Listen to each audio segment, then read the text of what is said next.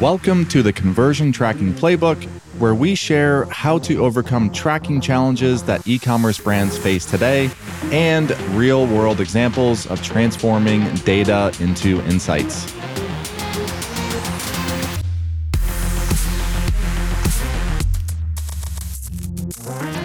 Welcome back to another episode of the Conversion Tracking Playbook. I'm your host, Brad Redding, and today is going to be a love it or hate it type of episode. But before I get into that, I do have a favor to ask. I think this is will be episode 17 or 18, maybe 20, around there. I'd love a couple things if you've listened to a few of these episodes in the past. Number one, if you have any feedback, good or bad, one of our core values as a company is keep it real. I'd love to hear from you. Just shoot me an email, brad at getelevar.com, or actually, and or you can do both. If you know anyone who would love this type of podcast where we get in the weeds on tracking and analytics and conversion optimization, if you could just do me a favor and share it with them, it'll just help me continue to see growth in listeners and honestly just keep momentum up and uh, motivation up to keep doing these as uh, I do enjoy them and love sharing knowledge, what we're going through and seeing with our customers, and want to be sure we continue to do that. So, with that out of the way, this episode simply is going to be me running through our list of customer success, customer support questions. So, we have a, a daily sync that we started a, a while back and essentially, it's a way, it's optional for anyone, but anybody in the team can drop in any sort of technical questions that they're stuck on. So these are generally either questions that are coming up during our own onboarding or audit implementations, or questions that come up from existing customers. And this these could be basic customers just on our data layer plan, or those using more complex server side integrations. And uh, there's just a lot. So I thought it'd be interesting for those that are in the weeds on tracking, you can just get a little bit of insight on the type of questions that come through, and you can see the wide variety of uh, knowledge that uh, our amazing team is ultimately just soaking in on a day to day basis. All right, so I don't know how this is going to go. I'm just winging it here. So I'm starting at the top. Question number one is if an offline order, so a recurring order or point of sale order, as an example, is sent to GA via our Elevar server side integration, does that come with a new session or does it does it potentially connect with the previous session for that user? I should have clarified before going into these. I'm not going to answer all these questions because I probably wouldn't make it more than two or three in. Uh, but again, this is a question around um, offline orders that come in through different sources and do they potentially connect back to a session where the user might have been browsing but didn't actually purchase through the online store. The next question uh, so, this is actually a customization to the Google Ads dynamic remarketing tag. And this is specifically on a bundled product page. So, think about a product page that has multiple products where a user clicks add to cart once and adds three, four, five, six, seven products to cart or to the cart and uh, customizing how this data is being passed back to Google Ads to potentially connect back to dynamic remarketing or individual remarketing campaigns based on that product. So that was question number two. Uh, another one that comes up very regularly is cross domain tracking or potentially subdomain to primary domain tracking. This can be potentially um, international sites where you have different subdomains.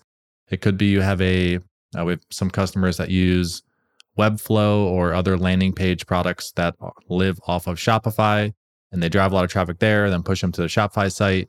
So sometimes the initial integrations won't work out of the box because when you install Elevar through the app, it's only connecting to your Shopify store. There, there is not a connection at this point directly to Webflow or another landing page builder that again has really no no direct connection to Shopify per se. So it's the nuance of folks that are coming in through a subdomain or a completely different domain and it's again, think landing page, driving them through a story and then driving them back to the Shopify site to add to cart and complete their purchase. The next question. So this typically comes up, I would say, in very, very nuanced question, uh, nuanced Google Analytics audits. So this is a, is a question around uh, the session settings. So in the inside the property, there is a feature called uh, I think it's just called session duration settings, but it, it's it's right by the campaign settings. By default, Google sets this to 30 minutes. So basically, if someone is dormant on your site for 31 minutes, then they come back and send another hit to GA, then Google will treat that as a new session. So you can extend that to a maximum of four hours if you want. So it's a question on the pros and cons to doing that and what potential change in data.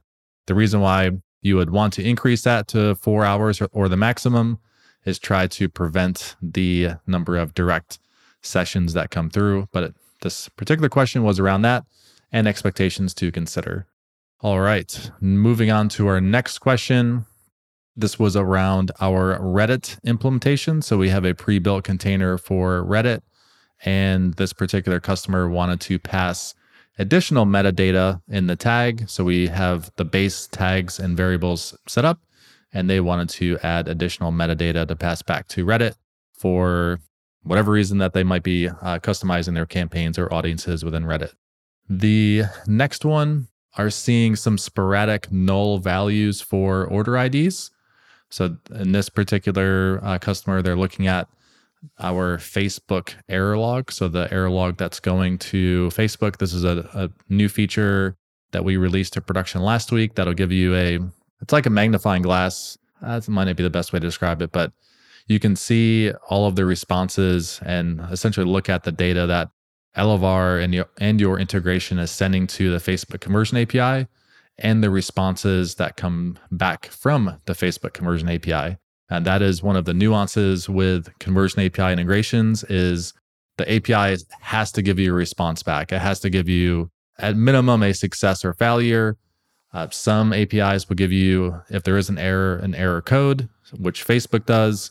Others like Google Analytics, they don't give you any error codes for the most part. So it's, sometimes it can be a real guessing game to see what the issue is. But for this one, Facebook Conversion API, uh, seeing some orders that did not have an order ID included with it.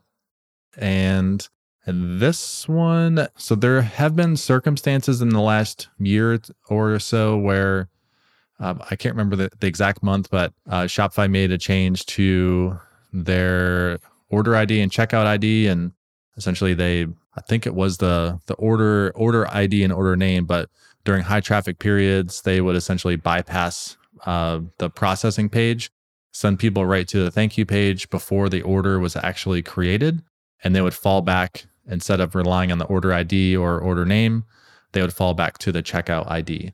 So we, when this happened, and this uh, you don't you don't need to be an Elevar customers see this, but uh, it was like a Black Friday. I think it was 2020 or 2021 where you'd see a mix of order IDs and GA. So you'd see the longer string, which is the checkout ID, which isn't as clean as the order name that you'd see inside of Shopify. So I'm, I'm guessing this customer this customer may have been on the client side tracking still, where sometimes there are instances that you'll have potentially an order ID that isn't available. From Shopify's perspective, they're just trying to uh, make a better customer experience. So they're not sitting and waiting on a processing page. So they let the customer go to the thank you page and uh, process everything after the fact. The next question. So this particular one is customizing the data layer on site. So customizing customizing the data layer script, um, adding uh, some additional property data that exist on the page. So think meta tags or metadata. Um, adding this into the data layer, and that way that data can be passed to other marketing tags or custom dimensions. It's a pretty common one that comes through. Uh, the next one is around TikTok deduplicating events. So one customer was not seeing some events or all events deduplicating inside of TikTok. And the question was, is there a deduplication tester inside of, or deduplication test or validator inside of TikTok? Uh, there is not at this point, not like you can see with Facebook. And generally have to start pushing test data in and just validating on a uh, event by event basis in their event log or their test their uh, test event log. Uh, the next one was actually a question that came through on Measure Slack, and uh, just around the use of rewriting UTM parameters for GTM server side integration for UA and GA4. Uh, that is going to be one that will continue to evolve. The next question is we have, and by the way, I didn't actually look at this list before. So this is first time seeing some of these, but I recognize this one that's come up a lot. And this one is actually looking at modifying or truncating the product name inside of the hit going to Google Analytics. So think, you know, Under Armour black t shirt and wanting to truncate that to Under Armour shirt or something like that. Ter- terrible example, but in any case, looking at truncating something after the name. So this one specifically had there's a pipe symbol in the product name that exists on the product page, and the customer wanted to truncate everything, uh, including the pipe and after when sending that hit to GA. So the nuance of, the, of this question was around what uh, should they expect to happen in GA. So the one obvious one is if if they're looking at historical data and trying to compare based on product name or pulling that data into another tool, that that comparison would likely break if they are anchoring to SKU or another product ID. A couple other things, but that's really the main thing to consider. The couple other recommendations is if they can change the name inside of Shopify, that would also change it on the in any variable that's picking that uh, product name variable up on the front end. But a lot of nuances there with what's expected and what product catalog dependencies there are. All right. So the next one is how to send UTM parameters as custom dimensions to GA. And this one is We'll likely see this a little bit more with GA4, or we are starting to see these requests more with, with GA4.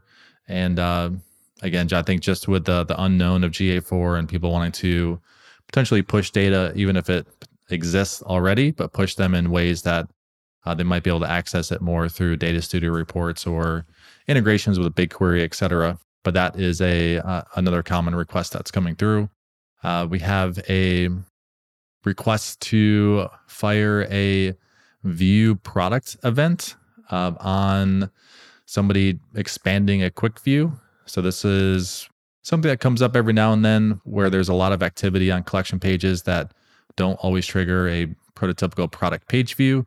So if someone's expanding the quick view uh, through a you know view more details of that product, but they remain on a collection page, is how to customize that to send a product view to Facebook or potentially other channels.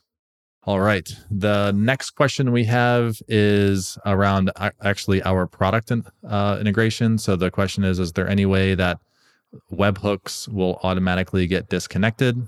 And if you're using the Elevar fully managed setup, that your webhook should never get automatically disconnected or removed. Uh, the reason for that is the Elevar app will always return a successful response like, hey, this endpoint exists. But if you are using a GTM server side container and you have, let's say you've deployed your Shopify webhook with the Elevar app, but you have not published our custom client that exists in the GTM server side container that is ultimately listening for that webhook, then after a certain number of failures, Shopify will automatically remove the webhook. So basically, what happens in that circumstance, the webhook uh, is added to your Shopify admin, and basically it's pointing, uh, trying to send that order or other events to your server container. And the server container is looking, uh, has a client that essentially just think like Shopify dash notifications um, .js. Uh, that that uh, endpoint does not exist in your server container because that container has not been published. Uh, so Shopify will just continue getting errors, uh, uh, either like a 202 or 400 or some other error codes as well. But in any case, they'll get errors, and Shopify will just to reduce um, error load on their side will remove the webhooks. So that can happen, uh, and primarily just in GTM server side container instances. In the Elevar app, I think we this product release was Q4, but we added the ability to test your notifications inside the uh, server side settings. So you can validate that uh, your endpoint in the server side container is working as expected. We're going to do a couple more here because I have no idea how this episode's going. I don't know if this is way way too much in the weeds or boring or has no context, but uh, so we'll do a couple more, and then I'd love to hear your feedback on this uh, if this is interesting at all. All right. I don't know if there's another podcast that exists out there where someone's literally just going through their uh, customer success daily sync and pulling out all the customer success questions. All right. So the last couple, one is around the uh, CAPI subscribe event. So this is primarily focused on our recharge integration and a recharge integration that will look for first time orders, but we also look for recurring orders. So if you want recurring orders to go to GA or Facebook CAPI, etc., that is a setting that you have control over. So that is another common question. I'd say it's about 50 50 in terms of people that want to send uh, recurring orders to, to Facebook or not. And the last one that we'll go through, this will be around, uh, this is capturing the user ID, session ID, and custom dimensions, um, and also the Shopify customer ID. So you have the two that are GA specific with the user ID and session ID. Uh, and then we have, or the user ID can actually map to the Shopify customer ID as well. But any case, it's it's grabbing a couple of these different IDs and passing them not only to Universal Analytics but also to GA4, uh, especially with the built-in BigQuery integration, where you can just automatically build that connection and start pulling data out and doing your own analysis. Last but not least, I'll get the ne- next one here, which is also a pretty common one, is the Google Optimize snippet uh, showing an error uh, and then Tag Assistant, even though it's everything looks to be set up properly. And this can happen on headless sites where the scripts can't be detected in the source code. So if you are trying to use a Tag Assistant, it might not be able to detect detect the uh, in this case optimize because it's being loaded in a different manner. So that is something that can come up. And usually, if it is a headless site, uh, we would need to work with the development team to make sure that everything is configured properly. So that's it. That is a list of, I don't know how many questions I went through today, but I don't know, just want to try something new and give, again, the, the idea behind this podcast is to give you, the listener, visibility into what's happening in the world of tracking and Elevar and what's coming up with our customers. And this was an easy way just to give you a real live glimpse. So if this was cool or you enjoyed it, leave a review or shoot me an email, brad at getelevar. Otherwise, the next one maybe won't be uh, such as boring or exciting, depending on how I felt about this one. All right, that's it. See ya. Did you enjoy today's episode? If so, we release two new episodes per week, so be sure to subscribe to this podcast on Spotify, Apple Podcasts, or anywhere else that you subscribe and listen to your podcasts. I also have a favor to ask. I'd really appreciate if you could leave a comment or a review so I can learn exactly how to improve future episodes for you. And last but not least, if you want to connect with me, find me on LinkedIn by searching Brad Redding at Elevar. That's E L E V A R. Or you can DM me on Twitter. My handle is I am Brad Redding. I look forward to connecting with you. Thanks again.